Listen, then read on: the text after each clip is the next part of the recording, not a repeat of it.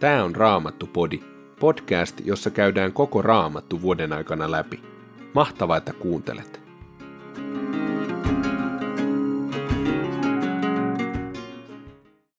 Tänään luemme Hesekielin kirjasta luvusta 39, jakeesta 25, luvun 40 loppuun asti.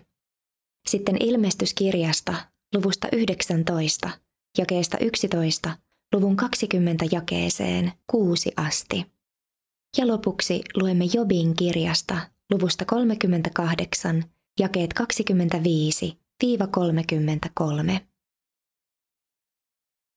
Hesekielin kirja luvusta 39. Sen tähden sanoo Herra Jumala, nyt minä käännän Jaakobin kohtalon, armahdan koko Israelin heimon ja puolustan kiivaasti pyhän nimeni kunniaa. Niin israelilaiset saavat unohtaa häpeänsä ja kaiken uskottomuuden, jota ovat minua kohtaan osoittaneet, ja he saavat taas rauhassa asua omassa maassaan, eikä kukaan ahdista heitä. Kun minä tuon heidät takaisin kansojen keskeltä ja kokoan heidät vihollismaista, niin tällä minkä heille teen, minä osoitan pyhyyteni kaikkien kansojen nähden. Ja israelilaiset tietävät, että minä olen Herra, heidän Jumalansa, sillä niin kuin minä vein heidät pakkosiirtolaisuuteen vieraiden kansojen keskelle, niin minä myös kokoan heidät taas omaan maahansa, yhtäkään unohtamatta. Enää en kätke heiltä kasvojani, vaan vuodatan henkeni Israelin heimon ylle. Näin sanoo Herra Jumala. Luku 40. Oli pakkosiirtolaisuutemme 25. vuosi, vuoden alku, kuukauden kymmenes päivä, ja Jerusalemin kukistumisesta oli kulunut 14 vuotta. Tuona päivänä Herra tarttui kädellään minuun ja vei minut näyssä Israelin maahan. Hän laski minut hyvin korkealle vuorelle, ja minä näin, että sen etelärinteelle oli rakennettu kaupunki. Herra vei minut kaupunkiin, ja sen portilla seisoi mies, joka oli kuin pronssista valettu. Hänellä oli kädessään pellava nuora ja mittakeppi. Mies sanoi minulle, ihminen, Katsele ja kuuntele tarkoin. Paina mieleesi kaikki, mitä sinulle näytän. Juuri siksi sinut on tuotu tänne, että näyttäisin sinulle sen. Ja kaikesta, minkä näet, sinun on tehtävä selko Israelin kansalle. Minä näin, että siellä oli temppelialue ja sen ympärillä joka puolella muuri. Miehen kädessä oleva mittakeppi oli kuusi kyynärää pitkä, ja kyynärä oli kämmenen leveyden verran tavallista kyynärää pitempi. Hän mittasi kepillä muurin, ja se oli kuusi kyynärää paksu ja kuusi kyynärää korkea. Sitten mies meni idän puoleiselle portille, nousi sen portaat ja mittasi porttiaukon. Se oli kuuden kyynärän syvyinen saman syvyinen kuin muut porttiaukot. Porttirakennuksen sivuhuoneet olivat mittakepin pituisia ja levyisiä, ja huoneiden väliseinät olivat viisi kyynärää paksut. Eteishallin johtava porttiaukko oli sekin kuuden kyynärän syvyinen. Sitten hän mittasi itse eteishallin. Se oli ovelta ovelle kahdeksan kyynärää ja sen pihan puoleiset seinät olivat kaksi kyynäräiset. Tämä eteishalli oli esipihan puolella. Itäportissa oli molemmin puolin kolme sivuhuonetta, kaikki samankokoisia, ja myös väliseinät olivat samanpaksuiset molemmin puolin. Mies mittasi porttiaukon leveyden, ja se oli kymmenen kyynärää, ja kaikkiaan portti oli 13 kyynärän levyinen. Sivuhuoneiden edessä oli kyynärän korkuinen aitaus, yhtäläinen käytävän molemmin puolin ja kukin huone oli kuusi kyynärää pitkä ja kuusi leveä. Hän mittasi sitten etäisyyden portin sivuhuoneen takaseinästä vastapäisen huoneen takaseinään, katon rajasta katon rajaan, ja se oli 25 kyynärää. Oviaukot olivat aina kohdakkain. Tämän jälkeen hän mittasi eteishallin, joka pisti sisälle esipihaan, ja se oli 20 kyynärää leveä. Portin ulommasta sisään käynnistä oli eteishallin pihan puoleiselle ovelle 50 kyynärää. Sivuhuoneissa ja eteishallissa oli molemmin puolin ristikkoikkunat esipihaan päin, ja väliseinissä oli palmun lehväkoristeet. Mies vei minut sitten ulompaan esipihaan. Pihaa kiersi kiveys ja huonerivi kolmekymmentä huonetta, joiden ovet olivat kiveykselle päin. Tämä temppelialueen alempi kiveys alkoi porttirakennusten sivuilta ja ulottui pihaan yhtä leveälti kuin ne. Mies mittasi etäisyyden alaportin päädystä sisemmän esipihan portin ulkoseinään, ja se oli sata kyynärää. Tällainen oli temppelialueen itäinen portti. Sitten oli vuorossa pohjoisportti, se, joka pohjoisen puolelta johti ulompaan esipihaan. Mies mittasi sen pituuden ja leveyden. Siinä oli molemmin puolin kolme sivuhuonetta, ja nämä samoin kuin väliseinät ja eteishalli olivat mitoiltaan samanlaiset kuin ensimmäisessä portissa. Porttirakennus oli 50 kyynärää pitkä ja 25 kyynärää leveä. Eteishalli, ikkunat ja palmunlehväkoristeet olivat samankokoiset kuin siinä portissa, joka aukeaa itään. Tähänkin porttiin johti seitsemän porrasta ja eteishalli oli esipihan puolella. Samalla tavoin kuin temppelialueen itäosassa oli pohjoisporttia vastapäätä portti, joka johti sisempään esipihaan. Mies mittasi matkan portilta portille ja se oli sata kyynärää. Sitten mies vei minut etelän puolelle ja siellä oli portti, joka antoi etelään. Hän mittasi sen ja portti, sen väliseinät ja eteishalli olivat samankokoiset kuin aikaisemmat.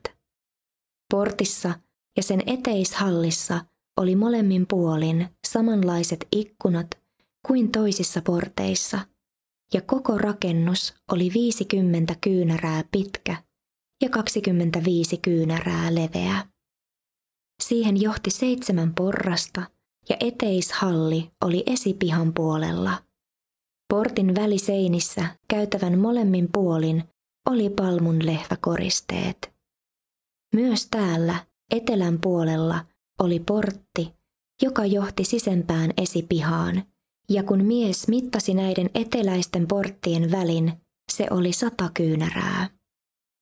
Mies vei minut sitten eteläportista sisempään esipihaan. Hän mittasi myös tämän portin, ja se oli samankokoinen kuin edelliset.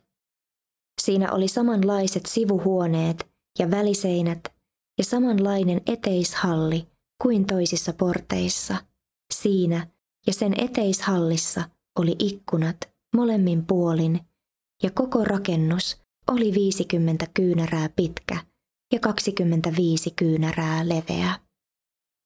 Eteishallin leveys oli jokaisessa portissa 25 kyynärää ja ovelta ovelle halli oli viisi kyynärää. Tämä halli oli ulomman esipihan puolella, sen väliseinissä oli palmun lehväkoristeet ja siihen johti kahdeksan porrasta.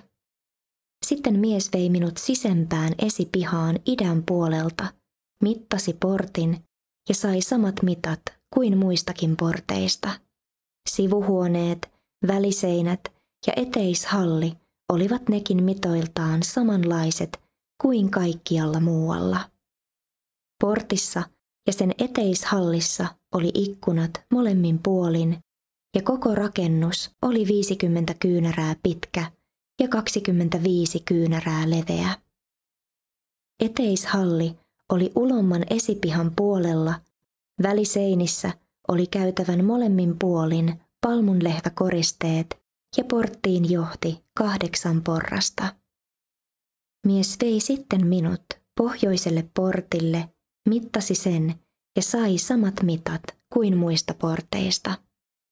Siinäkin oli sivuhuoneet, väliseinät, eteishalli ja ikkunat molemmin puolin ja koko rakennus oli 50 kyynärää pitkä ja 25 kyynärää leveä. Eteishalli oli ulomman esipihan puolella, väliseinissä oli käytävän molemmin puolin palmunlehväkoristeet ja porttiin johti kahdeksan porrasta. Porttirakennuksen eteishallista vei ovi huoneeseen, jossa huuhdellaan polttouhrit. Eteishallissa oli kummallakin puolen kaksi pöytää, joiden päällä teurastetaan polttouhrit, syntiuhrit ja hyvitysuhrit. Ulkona Pohjoisportin eteishallin seinustalla oli kummallakin puolen ovea vielä kaksi pöytää. Näitä pöytiä, joiden päällä uhrit teurastetaan, oli siis kaikkiaan kahdeksan, neljä rakennuksen kummallakin sivustalla. Polttouhria varten oli edelleen neljä kivestä hakattua pöytää, kaikki puolitoista kyynärää pitkiä, puolitoista kyynärää leveitä ja yhden kyynärän korkuisia. Välineitä, joilla polttouhrit ja teurasuhrit teurastetaan, pidetään vaaksan mittaisissa nauloissa, jotka kiertävät rivinä huoneen seiniä. Pöydille pannaan uhrilahjaksi tuotujen eläinten lihat. Kahden sisemmän portin sivustalla oli sisempään esipihaan aukeava huone. Toinen huone ulkoni pohjoisportin seinästä ja avautui etelään. Toinen eteläportin seinästä ja avautui pohjoiseen. Mies selitti minulle. Tämä huone, jonka ovi on etelään päin, on temppelipalvelusta toimittavia pappeja varten. Huone, jonka ovi on pohjoiseen, on alttaripalvelusta toimittavien pappien huone. Nämä papit ovat Sadokin jälkeläisiä, niitä leeviläisiä, jotka saavat tulla Herran eteen toimittamaan palvelusta.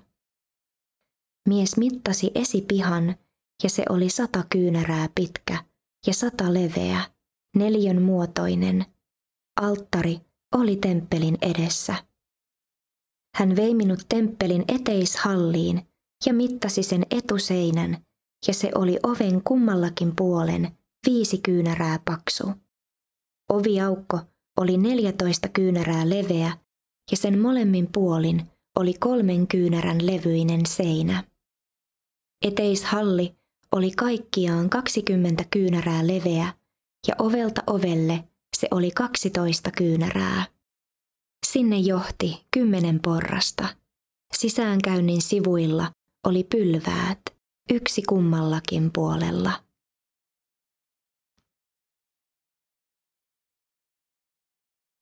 Ilmestyskirja luvusta 19. Minä näin taivaan avoinna, näin valkoisen hevosen ja sen selässä miehen.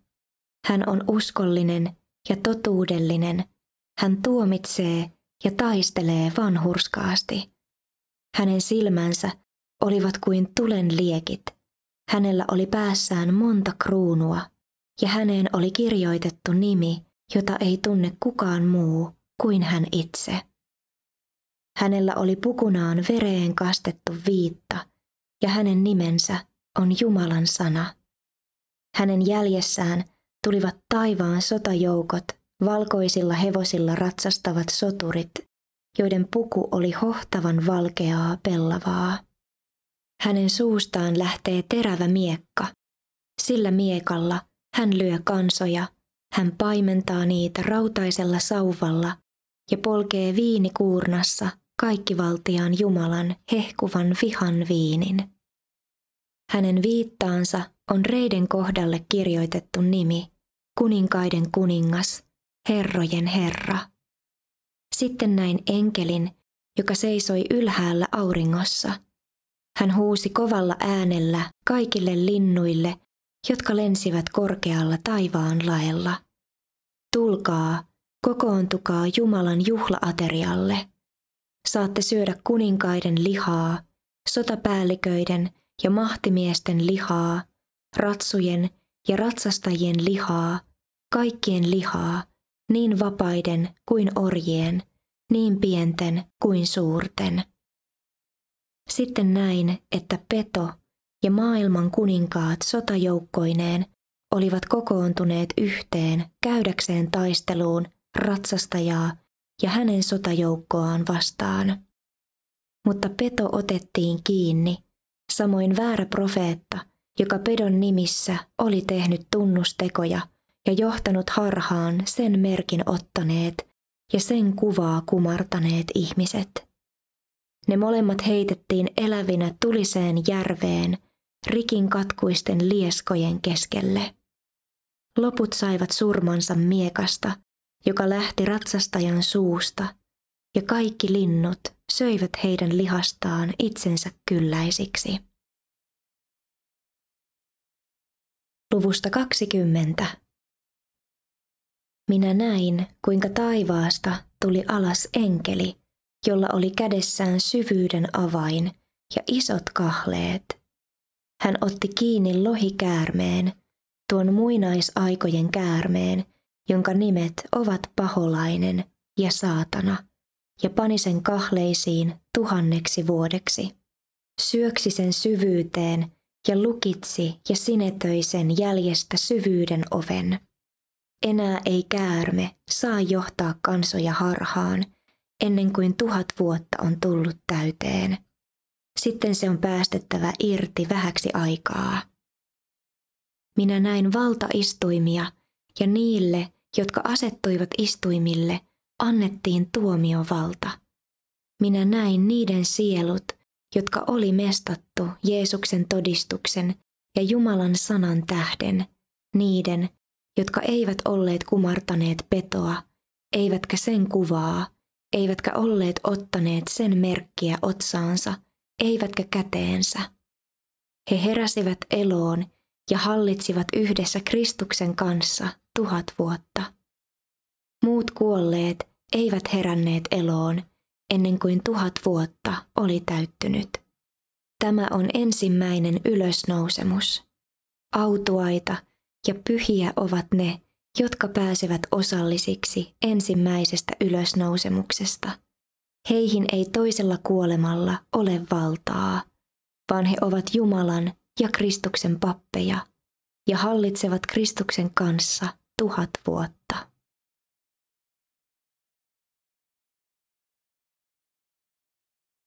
Jobin kirja, luvusta 38.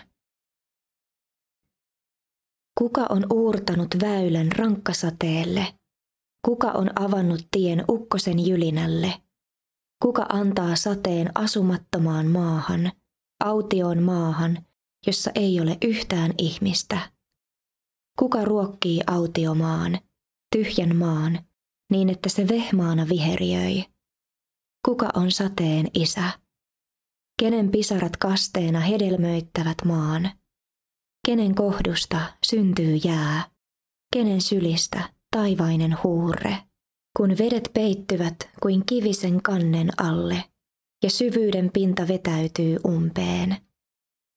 Osaatko sinä solmia yhteen seulasten tähdet tai avata Orionin siteet? Osaatko tuoda ajallaan esiin eläinradan tähdet? Sinäkö talutat leijonaa ja sen pentuja? Sinäkö tunnet taivaan säännöt?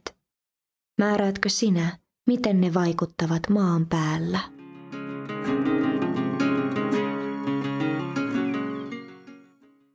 Pystytkö kuvittelemaan mielessäsi, miltä ylösnoussut Jeesus, kirkkauden kuningas, voisi näyttää valkoisen hevosen selässä johtamassa taivaan sotajoukkoja, silmät roihuten, vereen kastettu viitta yllään ja terävä miekka kohotettuna iskuun. Entä miltä näyttää Jeesuksen nimen voimassa taisteleva seurakunta? Tunnistatko sinä itsessäsi soturin tai soturiprinsessan identiteettiä? Mä tykkään paljon elokuvista ja on saattanut joskus aikaisemminkin viitata War Room-elokuvaan, jossa rautainen esirukousmummo Clara opettaa perheen äiti Elisabetia taistelemaan rukouksessa kuilun reunalla olevan avioliittonsa puolesta. Yhdessä kohtauksessa Elisabet rukoilee lukemalla Jumalan sanan lupauksia ääneen. Sitten hän nousee ylös ja astelee Jumalan lapsen auktoriteetissa kuin soturiprinsessa keskelle kotiaan ja julistaa Jeesuksen nimessä Jumalan hyvää hallintavaltaa perheensä ja avioliittonsa ylle ja käskee sielun vihollista lähtemään. Ja näkymättömässä todellisuudessa vereen kastettu viitta hulmuaa. Miltä näyttää Jeesuksen nimen voimassa taisteleva seurakunta? Raamattupodin sulle tarjoaa Opko ja kuunnella voit muun muassa Spotifysta, Apple Podcastsista ja yleisistä podcast-sovelluksista niin kuin Castboxista, Pocketcastsista ja Podcast Addictista.